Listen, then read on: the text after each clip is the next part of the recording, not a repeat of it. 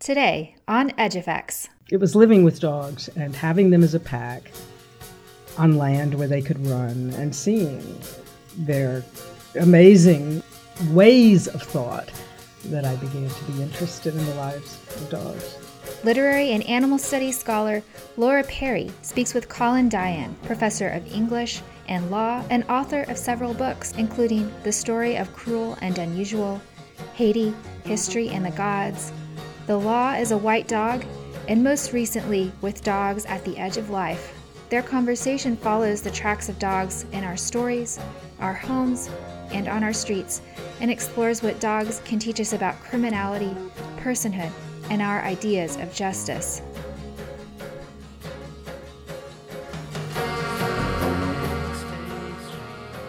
What brought you to dogs, or what brought dogs to you?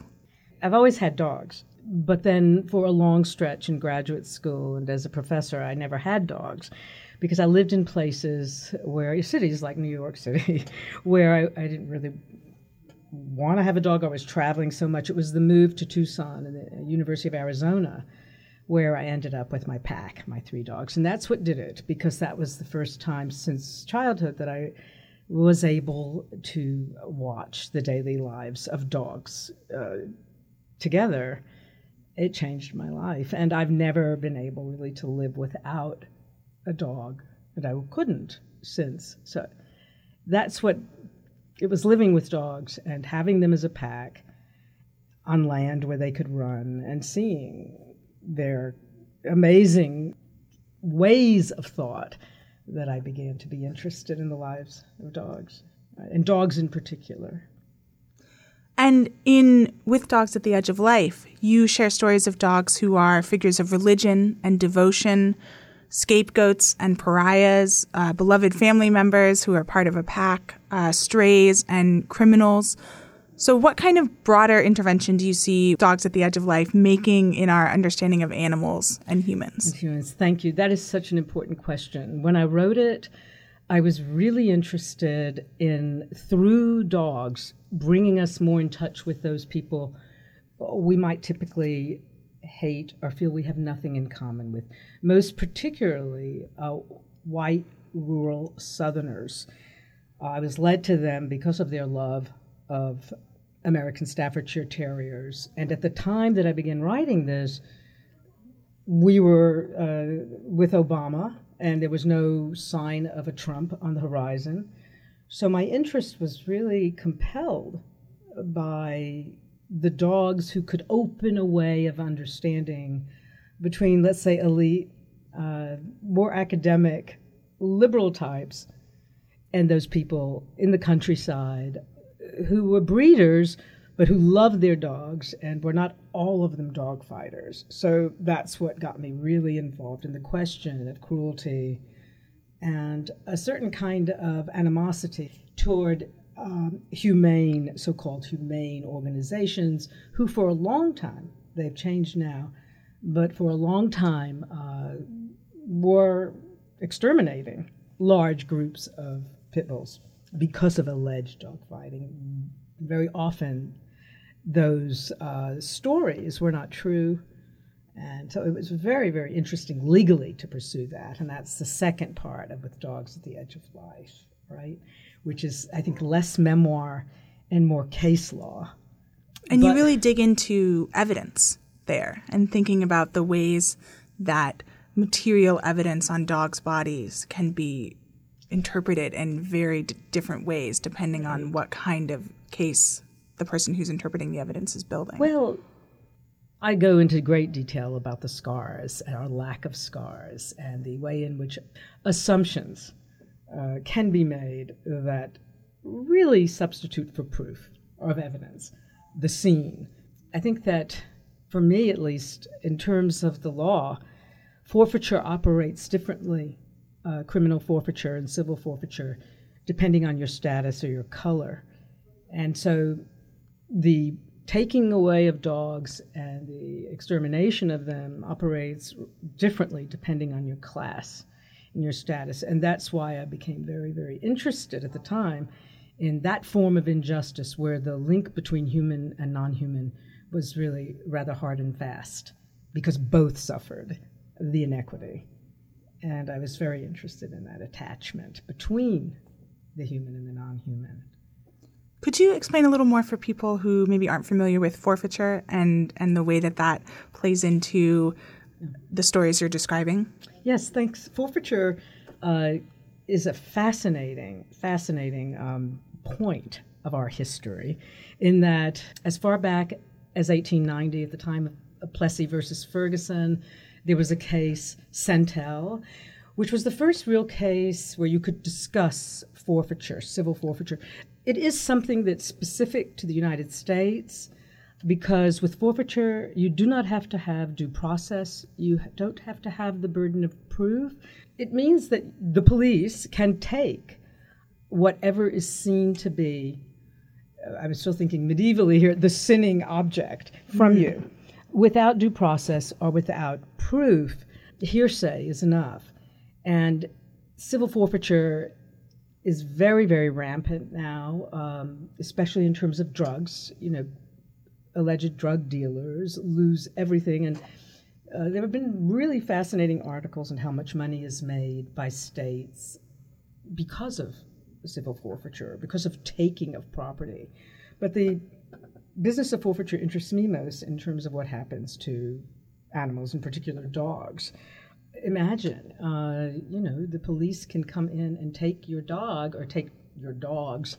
You forfeit them to the state and this is something that goes all the way back to the you know 18th century, if not further back. Obviously, it's a medieval thing, a forfeiture. But but I think it is interesting that the that forfeiture is a way in which, and I'm only beginning to deal with this uh, in case law at length.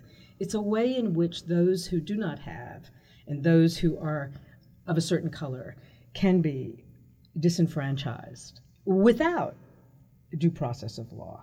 And in the case of the Boudreaux, uh, in particular in Louisiana, you know, they lost their 91 or two dogs uh, because of forfeiture. That was what was brought up in the cases that it's legal and that it is the power of the state to take whatever is a threat in the old language to the health or welfare of the community. And so it's a very, very old uh, practice that is constantly reinvigorated here in the United States. And that threat to the community, as you've written about in other works, is something that is marshaled against both noxious animals like dogs and also humans who are determined to be threats to the community. That label and category has been what has enabled all manner of forms of state violence. Right. The categorization is fascinating because they will say, you know, it's not the human you're afraid of, it's their dogs. But it is interesting, uh, the, the, kind of one on one lamination of the pit bull onto the African American male. And so clearly, the attack on the pit bulls very often is an attack on a specific uh, targeted population. There are instances throughout with dogs at the edge of life of this kind of immediate murder of dogs seen to be threats merely because they're affiliated with or loved by a person whose status is constituted as a threat, a black male in particular. And in that way, be, they become both racialized and criminalized. They're racialized in, in the same and moment. Yeah. And it's a kind of mutuality of adaptation, the two. I'm so fascinated by the way in which the permeability between human and non human happens most in these racialized situations where you're creating phantasms of criminality that have extreme power and they only have that force because they are moving rapidly in between categories we normally keep separate so that there's a constant kind of permeability between what we constitute as human and non-human and the two are both attacked you know at the same time I think also a, a question that's much on my mind, uh, having talked with a few people here about affection, racialized, what we might call racialized love. The idea of love changes, our attachment changes when the law is considering the person who owns. Like, it's very easy to see a white liberal uh, woman uh, with a dog and just assume that there's love there. Whereas you would assume that love doesn't exist at all in the same way, if at all, for an African American with their dog. And that really interests me this notion of who gets to appropriate, who is condemned, when, and how does affection work across racial uh, categories? How do we define cruelty differently for different kinds of people? For example, let me just say Yeah. the endless uh, debate between is it more cruel to keep a dog tethered outside in the yard or to keep a dog in a crate all day? And there's there are really debates about, you know, which containment is more cruel. Tethering is outlawed in many states, right? So these are the kind of debates that can draw you into heated arguments with animal quote lovers. So you've been researching and writing about dogs for many years. Has anything changed in your approach to dogs and dog law and personhood over that time? Well, I haven't been working on it that, that long uh, at all. I mean, um, The Law is a White Dog began just as metaphor. That book and that image of the white dog only began because of that story in Haiti of the spirit that's the white dog that takes over the person. I was not, I was writing about prisons and mass incarceration and personhood, but I wasn't writing about dogs at all. And then as I started writing the book, dogs kept seeping in. And by the end, in the chapter Skin of the Dog, it was all about dog law. But this was a complete turn in my work. So that was just, what was it, 2008, 2009 when I began it? And it was published, I guess, in 2011. So it's really not that that many years. It's just about 10.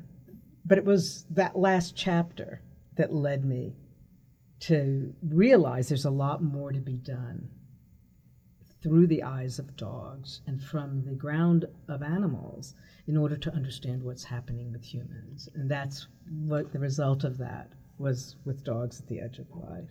So you just said the phrase through the eyes of dogs. And that's something that comes up in the final chapter of With Dogs at the Edge of Life when you're looking at several dog films mm-hmm. and you point out that a shift in perspective, Yes. trying to see through the eyes of a dog is important. So I was hoping you could explain why that's important and why you want us to try to see through I the eyes of a dog. know because you're asking these very precise questions. um, I, I think that it's everything.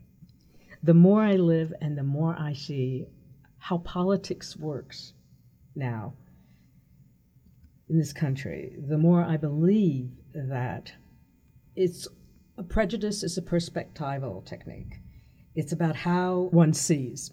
So through dogs, you begin to see things differently. And so it's, it's a way, maybe, of building from the ground up, from a place where most people agree, most people have dogs, have some relation with dogs.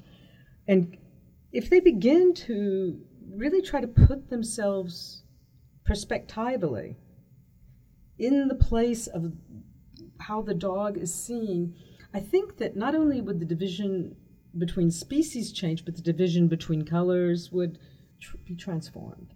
So the question would be like, well, what does it mean to see through the eyes of dogs? And I think that that's still something, of course, that one who's not a dog yet um, is working through uh, what it means. And I think it has to do with what constitutes persons, right? How we see the what we think of as not human, but actually persons. And consciousness or awareness is the litmus test for personhood.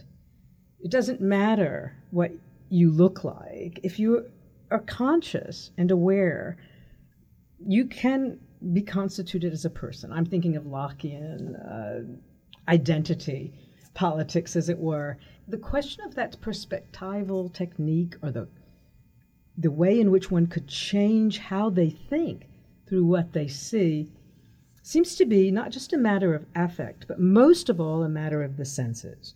That if you could see without the preconceived ideas that we carry with us, if you could see differently, I think the relationship between people could change. And so people keep saying, well, what's the resolution? Uh, so, how is this in practice? And it's not that I think that everyone has to have a dog or has to live, you know, with an animal, but it is to try to open one's minds up to what we as humans constitute as primitive, as subordinate, as unreasonable, unreasoning creatures. Open the mind up to an unreason that is far more thoughtful and provocative in terms of empathy than any kind of rationalism or cognition as we are taught you know in western enlightenment circles. So it really is about just thinking through forms of seeing that are not hierarchical that have a lot to do with a different way of positioning oneself in the which is far less haughty or highfalutin than some of the more metaphoric stances one could take um, about love of dogs or humane uh, this or that, but rather a far more simple and daily practice of quotidian relation or attending to what is not like yourself.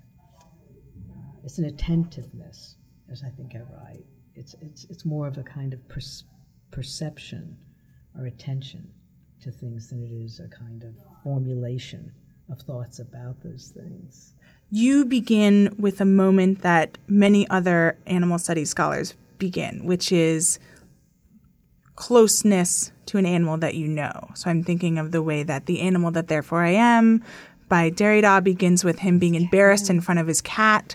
Many other animal studies scholars come to animal studies through the love of one animal, through the love of a horse, through the love of a gorilla that they met, yes. that that brings them to animal studies. And so I'm wondering how you see your work relating to animal studies as a field. Do you think of yourself as an animal studies scholar? Is that a, no, useful? I don't. Okay, I don't, and I don't know why. It's not something I thought about.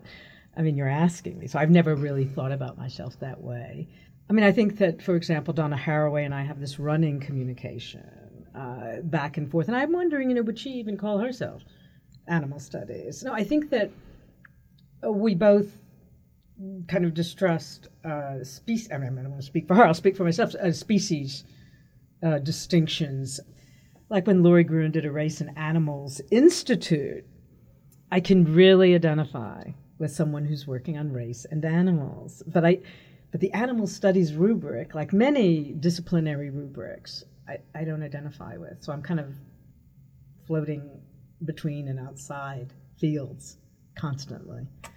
And that's what your work on law and literature does too, is you reject the, the reason that we assign to law and the fictitious nature of literature that we assign to literature and show how our attempt to shoehorn these things into distinct fields ultimately means that we leave out things about the law that we would notice if we weren't Absolutely. invested in it as a, a, reasonable thing. Yeah. I mean, I think the original sin of academia is categorization and specialization. It's a way of controlling and maintaining divisions. And I, so I think that it, whenever one can kind of muddy the waters or not just tear down the barriers, so to speak, but do away with the copulative, do away with the law and literature, this kind of balancing technique that takes away what's really can be transformative and radical in both fields. I mean, I think what drew me to that is that I began to hear or get volumes on law and literature, and suddenly something was happening to the reading of literary text and case law that I didn't think, I thought it was a kind of merging that lost some of the best analyses that could be made that were political and kind of deep thinking about oddities, or as you said, details in both fields that just completely drop out. So, several of your books have begun with field work, with you interviewing people, with you seeing a location.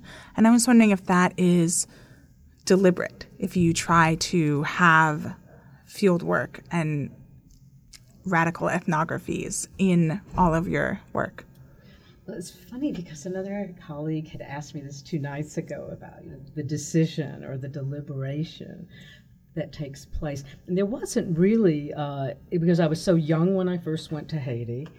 Um, when I first went to a ceremony, I was just in college. I mean, I was like 17, 18.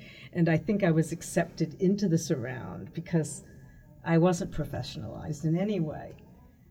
And so the the ethnographic, you know, people keep calling me very often in reviews the anthropologist. um, it wasn't a decision. It's that I, I think that, like, I was raised on the new criticism, right? Where you just stay with the text and that becomes your field, the words on the page. Well, so I ended up approaching everything by the terrain. I would never write about anything that I had not in some way lived in, and I would never write about a group of people that I had not, in some ways, had that quotidian, daily experience with. It's a kind of rootedness, which I was lucky enough to be able to do in the places that I chose to go to, you know, over the years. I was never a formal academic. You see, I was a dancer.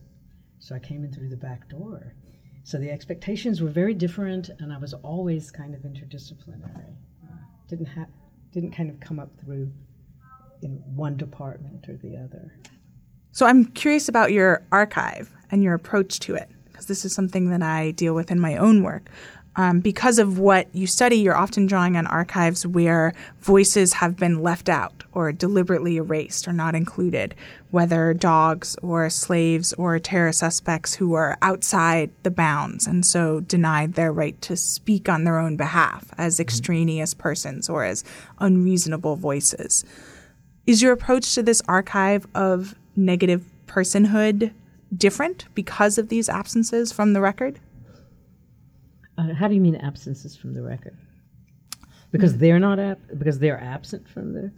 Yes, that the record doesn't include their voices all the time, or that when you're going back and looking at these case laws, mm-hmm. it's the voices of the state that are there, not always the voices right. of the animals or the voices of the slaves who are, because of um, whether illiterate, whether deemed unreasonable, mm-hmm. right. that the kind of record keeping doesn't capture every voice, and you're particularly interested in right. these voices that aren't captured. Definitely, uh, the impositions to look for uh, what has been silenced.